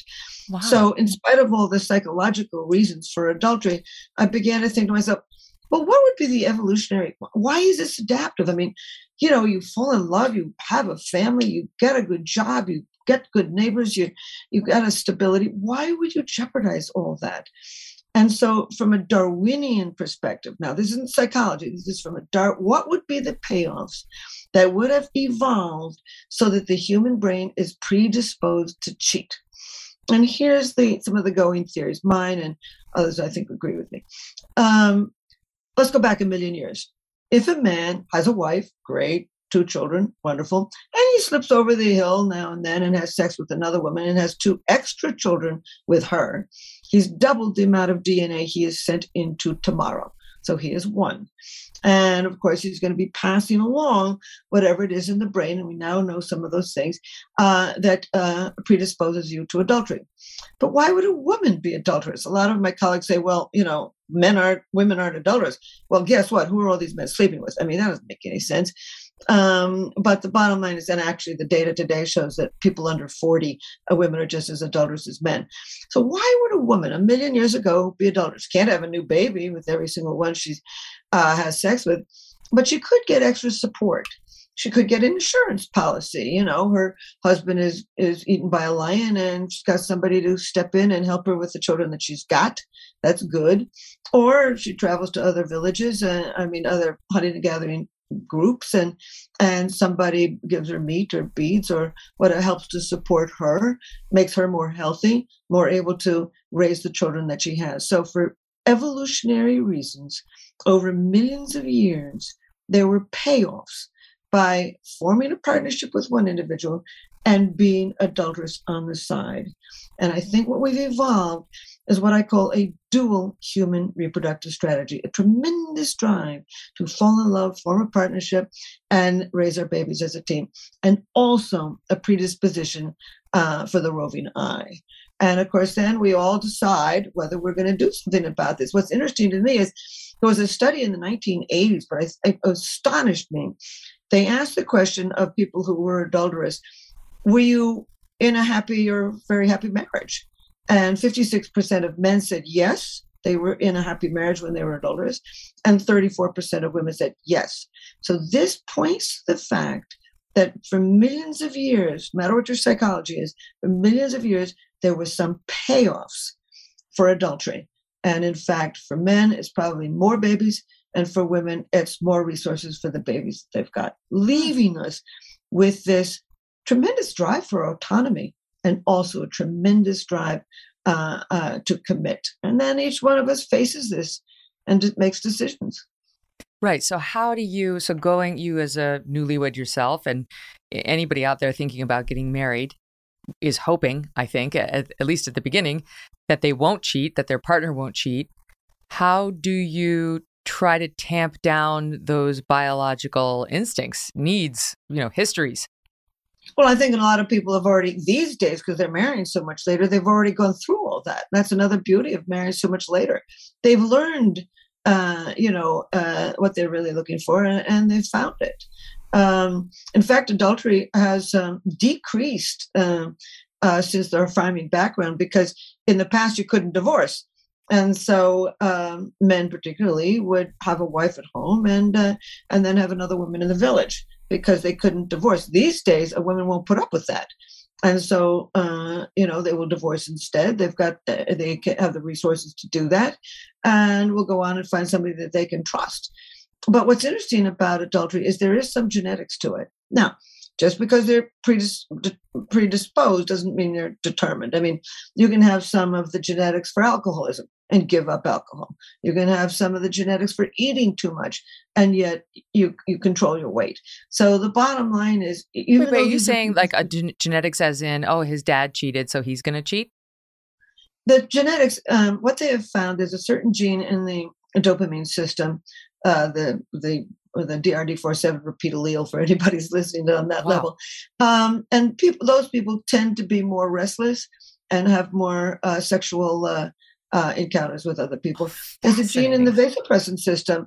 Uh, they've not only studied it in five hundred fifty-two men, uh, but also in other animals, uh, other creatures, um, the prairie vole. And uh, as it turns out, if you've got none of the, you, that gene, you can have no, no, no, no copies, one copy or two copies. Those men who had no copies had the most stable partnerships. Those who had one copy had less stable, and those who had two copies had the least stable. Now, this doesn't mean that just because you inherited that, um, that you're necessarily going to cheat. There's all kinds of cultural things. I mean, an awful lot of people, they're marrying much later. They've had a million experiences with, with adultery, and they're done. You know, uh, you know, you can overlook your predispositions. Okay, but so, so let me ask a follow up on that. So if what, a man who doesn't want children, right? Like yeah. let's say a man who doesn't want children, would he have the same instinct to cheat as any other man, you know, who, if it's like, I need to spread my seed, you know, this biological thing, he doesn't really want to do that. But like, because he's already an anomaly, right? If he doesn't, right. if he doesn't want children. Well, I, I mean, I would guess an awful lot of people who go on adulterers definitely do not want to have children. I mean, just because there's Darwinian underpinnings. I don't think the vast majority of people who, you know, have sex with somebody after the Christmas party uh, are intending to want to have children. Um, to the contrary. They just are, they're on the psychological level of, oh, we've just had a wonderful conversation and here I am. And, oh, well, uh, I'm not excusing them. But um, but the bottom line is just because we have some uh, predispositions doesn't mean that we are thinking about those predispositions. I mean, when you, most people who are adults are thinking about the moment, um, you know, that um, I'm angry at my partner, uh, uh, I'm lonely when he's out of town or she's out of town, uh, I want revenge, or various psychological reasons that people say that they're adults. But what the issue is, so many people are adulterers in so many different cultures that there's got to have been for millions of years some Darwinian payoffs. But I don't think that people are thinking of those Darwinian payoffs as they're, you know, hopping into the sack with somebody. Yeah. Well, you never know what's driving you, right? You just never know. We, we just interviewed a guy who was talking about how people don't want to express a contrary opinion in a group because they don't want to get culled from the herd. And that's a biological thing that we've developed over years and years, because it's, it used to be very dangerous to get culled from the herd. So you... You know, you may beautiful. you may relate to the, that that not wanting to express your opinion, but you have no idea that biological evolution dri- drove it. You know, like that's what's actually causing it. Except, well, our craving for sugar. I mean, you, we couldn't get a lot of sugar for millions and millions. Um, some berries and some honey, and that was about it. And now we so we have this craving for sugar, and of course we now live in a society where it's very difficult to avoid sugar. Mm. Uh, and so the brain says, "Oh, this is great." Taste buds are all there, ready to jump in and enjoy it, and and yet uh, now it can kill you. Whereas in the past, it probably could give you energy and keep you alive. But I'm glad you brought up cravings and addiction, because I know you've written a lot about this. That love is biological, and it's found, if you study the brain as Helen has, in the same part of the brain that that drives cravings, that thirst, hunger. It's that basic a need and a drive. It's not just emotional. It really is physical. Well said, kid. I mean, really. And and the bottom line is, when I was first putting people into the brain scanner with my colleagues, Lucy Brown and others, um, I thought it was an emotion or a whole series of emotions, which it is. But the bottom line is when we put those people in the scanner, people who were madly in love, just in love, rejected in love, and in love long term, we really found activity in a tiny little factory near the base of the brain called the ventral tegmental area, a brain region that actually makes dopamine and sends dopamine to many brain regions. But just like you said, that little factory that pumps out the dopamine that gives you that elation um, lies right next to a factory that orchestrates thirst and hunger. Thirst and hunger keep you alive today. Romantic love enables you to focus your mating energy on a particular individual and drive your D N A into tomorrow. So it is a drive and it is an addiction. And here's what I've not been able to convince any of my colleagues of this. I think at some point it evolved as a positive addiction, giving us the ability to overlook just about everything, to fall in love with somebody and send our D N A onto tomorrow. Now, it can also be a horribly negative addiction. I mean, people pine for love, they live for love, they kill for love, and they die for love. I mean, it's a, it can be a very powerful addiction. But the bottom line is it comes out of brain circuits at the bottom of the brain, linked with drive, with craving, with focus, with motivation, with drive. Mm. So that leads me to, how do you get out of it, right? Like in the unrequited love situation, the, the husband leaves you, the wife takes off, or, you know, the case of the guy who had the gal in the rickshaw, it was just, you just never can get her to feel it in the first place. And you, you want to fall out of love. You don't, you know, I remember watching that movie, um, ah, uh, what was it called with, um, Greg Kinnear and Ashley Judd. And she wanted to fall out of love. She went to a doctor to see if she could get her amygdala taken out, so she didn't have to have smells that reminded her of him, right? Someone like you, someone like you. So what's, can you force yourself to fall out of love? Well, first of all, it is an addiction. And um, when we put the people in the machine, we found that in all cases, a particular brain region called the nucleus accumbens, the tiny little factory in the middle of the head, um, uh, linked with all of the addictions, become activated. This particular brain region becomes activated with all the substances, everything from heroin to nicotine to alcohol, uh, and all of the behavioral addictions uh, associated with um, oh, gambling or sex addiction, et cetera. Yeah. Uh, that brain region becomes active. So you really do have to treat it as an addiction. Excuse me. You have to treat it as an addiction. Um, throw out the cards and letters. Uh, don't write. Don't call. Don't show up. Don't ask uh, the person's friends about the person. Go out and get some exercise. That'll drive up dopamine. Go get hugs uh, uh, from your friends. That'll drive up the oxytocin. Um, do new things. Um, don't lie down. Uh, I mean, there's somebody camping in your head. You got to get them out. Uh, and so you've got to distract yourself. And one of the, I mean, in the beginning, it's important to understand what, what goes on. I mean, you know, the, oh, by the way, you know, I mean, when you're, when you are addicted to this person, not only does this brain region uh, so linked with uh, craving, uh, obsessive craving become active, but that same brain region triggers what they call the ability to start processing your gains and your losses. So when you've been dumped, one of the first things you naturally do is trying to figure out, geez, what did I gain out of this? What did I lose? Did I lose the dog and the cat? Did I lose children? Did I lose money? Did I lose the neighbors? What do I do at Thanksgiving, uh, at the holidays? Uh, you're trying to assess the situation. But at some point, you've got to build a narrative, whether it's true or not, so that you've got your story and so that you can then throw it out. So I would treat it as an addiction. And um, I would uh, build the story, but at some point you've got to give the story up. Um, you know, I know one time I got dumped and friends were very sweet. They kept on asking, how are you feeling? And after a while, I realized, you know, every time I talk about this again, I'm just raising the ghost. Uh, so at some point you have to move on. And the bottom line is we have proven that time heals.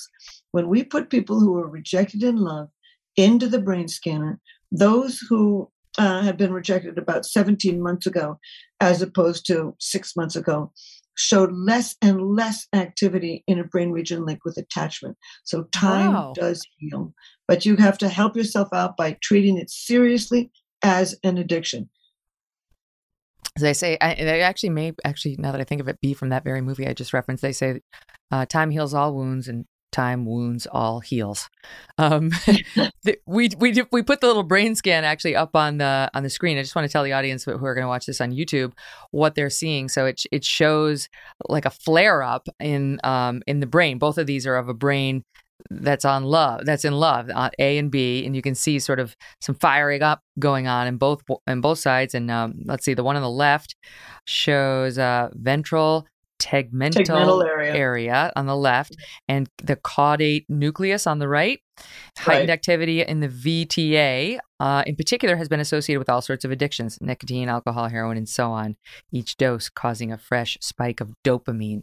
So that that brings us to the chemical manipulation we already do of some of these things, whether it's drinking or cocaine or, um, I mean, the serious drugs, heroin and so on. And then separately, but maybe not unrelated, antidepressants and the self-medicating that people do. So can you talk about how those affect the brain chemistry and may interfere with our ability in, indeed to love?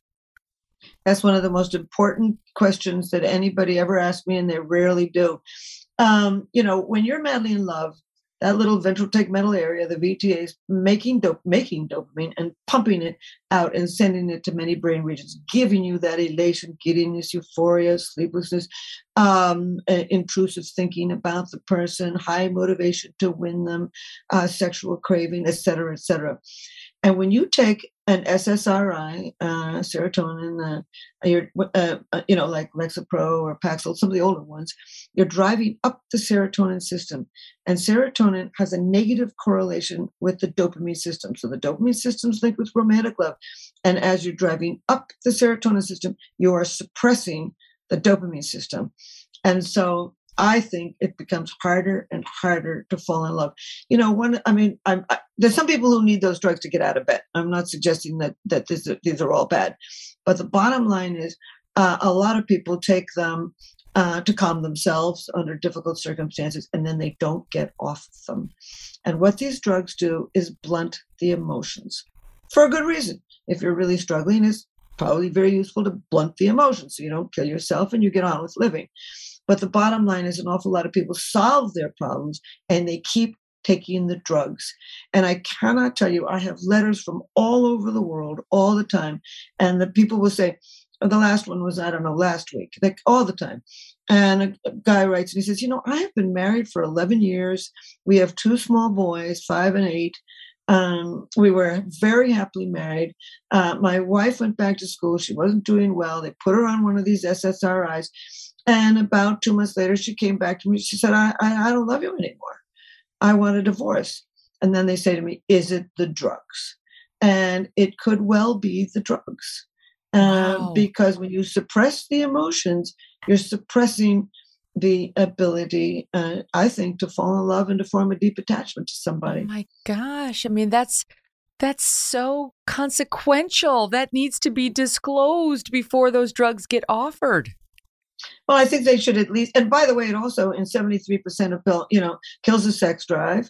And um, that's a, that's and, a big number, seventy-three percent. Yeah, uh, I that was uh, I wrote that academic article a few years ago. It could have changed. Now they are beginning to give S N R Is. They're trying to um, drive up the serotonin, but also drive up norepinephrine, uh, which is that will dopamine? help you that- feel your emotions. But the bottom line is, I cannot tell you how many uh, uh, letters I get from people, and they don't understand it. I mean, six weeks ago, this person was madly in love with them, and now they are dulled. And that's how what long they does do. it take? They- do you know, like, when if you decide to go on one of those drugs, how long does it take for uh, it to sort of kill that that center, the love center? You know, uh, nobody knows. I'm the I'll first put person it to, sleep. to say that. Uh, and I would really like people to pick up on this. It could be very easy to measure. Um, all kinds of people go into a therapist or a psychologist in terrible trouble. Um, you know, you could see what the brain is like before the drugs, and then after the drugs, and then after you've solved the problem, you know, and you could also give them all kinds of questionnaires. It really wouldn't be hard to to really study this. I, alas, have, have gone on to doing other things, but uh, Um, I do write about it. And as you know, in one of my TED Talks, I do talk about it. And I just have so many experiences with it. I mean, uh, I'll think of another one. Uh, you know, it's a young guy. He was madly in love with a woman and he was doing poorly in school. So he got on one of these drugs, uh, went back to her after a year and a half, said, I don't love you anymore. I don't feel anything. Left. After about eight months, he got off the drugs. He suddenly realized it was the drugs. He he he he bought all the roses he could carry in his arms, walked over to his house, her house, knocked, and she opened the door and he said, you know, will you take me back? I think it was the drugs. And in that case, she did. Uh, but I mean, it's not that people shouldn't use these drugs, but they should understand, mm. okay, am I willing to jeopardize my sex drive? Am I willing to jeopardize feelings of romantic love and attachment?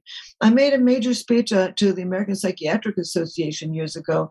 And afterwards, somebody, a guy, an M D in the New York Times wrote, and he said, you know, I heard Fisher's lecture. He said, I, I am susceptible to depression. The last time that I took one of these drugs, I realized that I no longer loved my wife or my children. I realized that it was the drugs after hearing Helen talk. I got off the drugs. And then I'll never forget this line. He said, my wife and my children is more important. Next time, I'm just going to try to go through the depression without the wow. drugs. Or find right. a different kind of drugs. There's others that can be of use. I'm not a psychiatrist, but uh, I do study the brain. And, you know, it's so interesting, Megan, people have not really respected romantic love as a brain system. When I first wrote my first academic article on it, one of the four reviewers wrote back and said, you can't study this. It's part of the supernatural. And I mm-hmm. thought, hang on here. We don't think fear is part of the supernatural. We don't think anger is part of the supernatural. People kill for love. It's not part of the supernatural. And I do think that a lot of people in the medical community are only just beginning to realize that when you give drugs, it's not going to only tamper with pain or anxiety, but also with these powerful brain systems for happiness, mm. romantic love, and feelings of attachment. It's, I mean, it's ironic, of course, because you're taking them to to try to amp up your happiness. But if they suppress your ability to love, your ability, your your desire for sex, which, as you point out earlier, it, it does all sorts of good things for you. By the way, Helen, like Doctor Laura also says, have sex even if you're not feeling like having sex because it's great for your body and it's great for your relationship. Um, yeah. that, then then query whether it's doing more harm than good. All right, I have a weird uh, last question, or w- at least one of the last. This love dynamic, this you know the firing of the brain, the good feelings, all of that, can it be triggered with non-romantic love, like love for one's children? You know, there's a very specific, wonderful question. Uh, there's very specific uh, traits linked with romantic love. And yes, you can certainly see um, a new mother being focused on that child, intense elation, uh, the ability to overlook what they that they don't uh, like or they're worried about, um, obsessive thinking, uh, craving to be with the child, highly motivated to, to you know, to be with the child, et cetera. So that had a lot of the traits of intense romantic love. Uh, the child also takes on special meaning. They're different from any other child. They're focused on it, high energy, uh, uh, emotional dependence on the child. All a lot of the basic traits of romantic love you can see under other circumstances. But there is one trait of romantic love that's not involved, and that is sexual craving. I yeah, mean, the you lust do not part, obviously. Sex with your two-month-old. you oh, know, boy. It's, so the bottom line is the full constellation of these traits is not there. But, you know, mm-hmm. you can sort of be madly in love with a girlfriend and be a total heterosexual, but um, you don't want to have sex with her. But yeah. um, you just want to so be this all, I mean, I think what what what this I mean, is leading me to conclude, love is great. Love is awesome. All sorts of different love are important and wonderful to have in your life. But there's only one r- sort of romantic love. That's a special lane with the sex drive and the romantic love and the attachment. And, you know, if if done right and well and nurtured with good decisions, uh, there's nothing else like it. There's uh, and by the way, you just said something. Another thing that was very important. I love poetry because uh, I think it's a great artifact of the human brain. It, it really expresses the emotions. And there was an Indian poet from India named Kabir in the fifteen hundreds, I think. And he once said, and here's the quote, "The lane of love is narrow. There's room for only one." Now, you can feel attached to a lot of people. You can have sex with a lot of people, but romantic love is focused on just one. Mm, great. Great. So fun to think about and, and just interesting to think about how to nurture it in our own lives, right? Everybody's got it at some point or had it at some point or hopes to have it at another point, uh, whether it's on, you know, one of these websites or someplace else. So I think you've given us a lot to think about. What a pleasure. Thank you for being so open, Helen. It's been a delight getting to know you. Oh, you're a sweetheart. I'll just say one thing about it. You know, romantic love is primordial, it's adaptable, and it's eternal. It's going to be with us a lot longer than Valentine's Day. Ah, amen to that. All the best.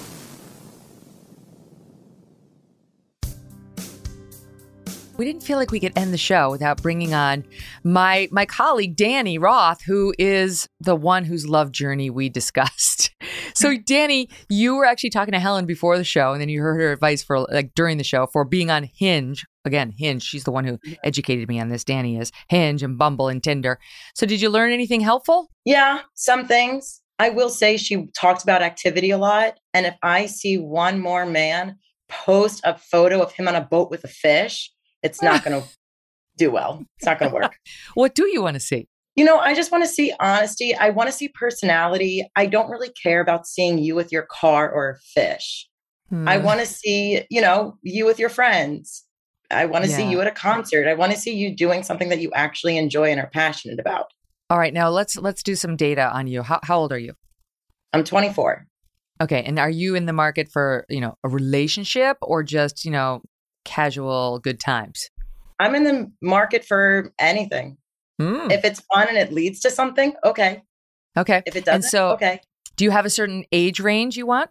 Um, probably older. I try to stay like twenty-five to thirty-two. Older. That's cute. Older than you. Okay, I got it. That's good. Okay. And do you care like if he's never been married, if he's married, has a kid, you know, I mean, not married now, but you know, was. No, I don't care. Okay. So you're, pro- and so are, would you describe yourself as like one of those active gals, or are you more like stay at home, watch a movie? You know, what, how do you describe yourself on your profiles? Yeah, I'm active. It really sucks, which I don't even know if you know this, Megan, but about four months ago, I broke my ankle. Mm, so things have slowed down a bit for me. Um, so I haven't been really dating lately, but now I'm in Hoboken, just moved here. So anything's open. Anything's mm-hmm. available. I'm excited. Now, how, how has your job affected your dating prospects? When you say that you work for me, has that been a plus or a minus in your world? Well, it's so funny because my rule is don't talk politics, religion, or really family during the first date. But the minute I bring up Megyn Kelly, everything goes out the window because obviously politics gets involved. Yeah. And obviously you dump anybody who has a negative reaction. Obviously. Okay, good. Just making sure. And and the next one who does that, before you dump him, ask him if he wants to come on the show. Deal. Deal. I think I could do some good in reversing his his feelings, his backward I think feelings. So. Put him in the hot seat. Yeah, right. Why not? All right. Now, wait, let me ask you, though. So Hinge, is that is that the site of choice now, would you say, for people your age? Like respectable yeah. young women who aren't just looking for one night? Yeah. Yeah. Hmm. You can post six pictures. And then, which Helen said, six photos, and you can choose three prompts of your choice. And they have like seventy-five prompts you can choose from. Mm. Do you feel pressure to put up a bikini photo? You know, like it's all about showing his skin today. Yeah, I try and do crop tops. I try not to do a full bikini, but I appreciate that if as your I have employer. A bikini photo, I'm not going to not show it. I think that, I mean, I, you can do what you want, but I would just say, save some for, you know, the big reveal. Yeah. It's better to let them wonder oh, yeah. a little. I just, right? I just know like, I'm twenty-four and I only can have this body for so long. Oh, sister, you don't know how true that is. Single tear. Well, listen, I love you. You're an incredibly hard worker. You're great at what you do. And one of the beauties of getting asked to come on the Megyn Kelly Show is you get to go through Danny Roth. And it is a pleasant experience, start to finish. Thank you, lady. And thank you for revealing so much about your own life. Love you, M K. Aw, oh, love you too, babe. Leave me a comment in the Apple comments section. I will read them all. I read one today that was so amazing. It had a reference to my favorite movie, Willy Wonka, and suggested a new tagline, which I am kicking around. Um, so I do love to hear from you. And check out youtube.com slash Megyn Kelly and subscribe there too, which helps us out and helps me get the product to everyone who enjoys the show. Thank you for listening and have a great weekend. Thanks for listening to The Megyn Kelly Show. No B S, no agenda, and no fear.